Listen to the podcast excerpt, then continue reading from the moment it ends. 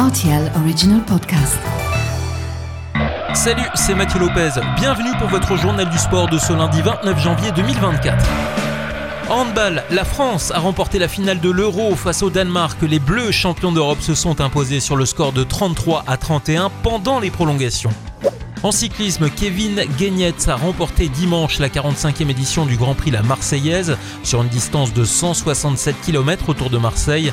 Le luxembourgeois a devancé au sprint Alex Baudin et un autre français, Kevin Vauquelin. Marie Schreiber a décroché dimanche une solide cinquième place lors de la Coupe du Monde de cyclocross à Haugerheide aux Pays-Bas. La luxembourgeoise de 20 ans a décrit la course comme l'une des meilleures de sa saison. En basket, la 17e journée de LBBL au Luxembourg, Valfer a battu les Muselpikes 114 à 87.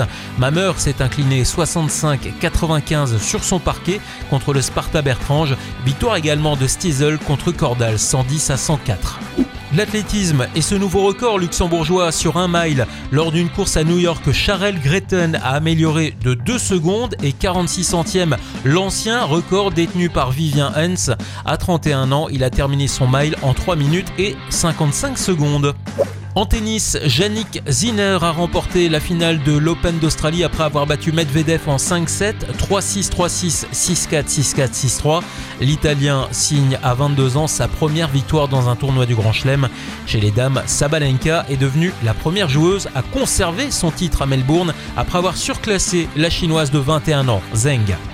Le ski alpin, Marco Odermatt remporte le Super G de Garmisch-Partenkirchen en Coupe du Monde. Cyprien Sarrazin a fait une sortie de piste. Nils Allègre, vainqueur la veille pourtant, a terminé 14e seulement.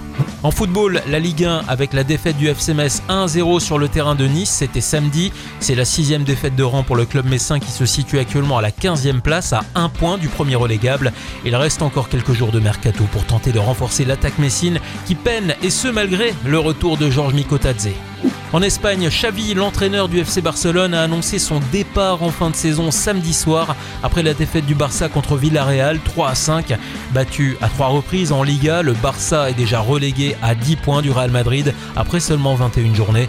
Et vendredi, Jürgen Klopp annonçait à la surprise générale qu'il quitterait Liverpool à la fin de la saison également. Voilà pour l'actu sportive du week-end. À lundi prochain pour votre journal du sport.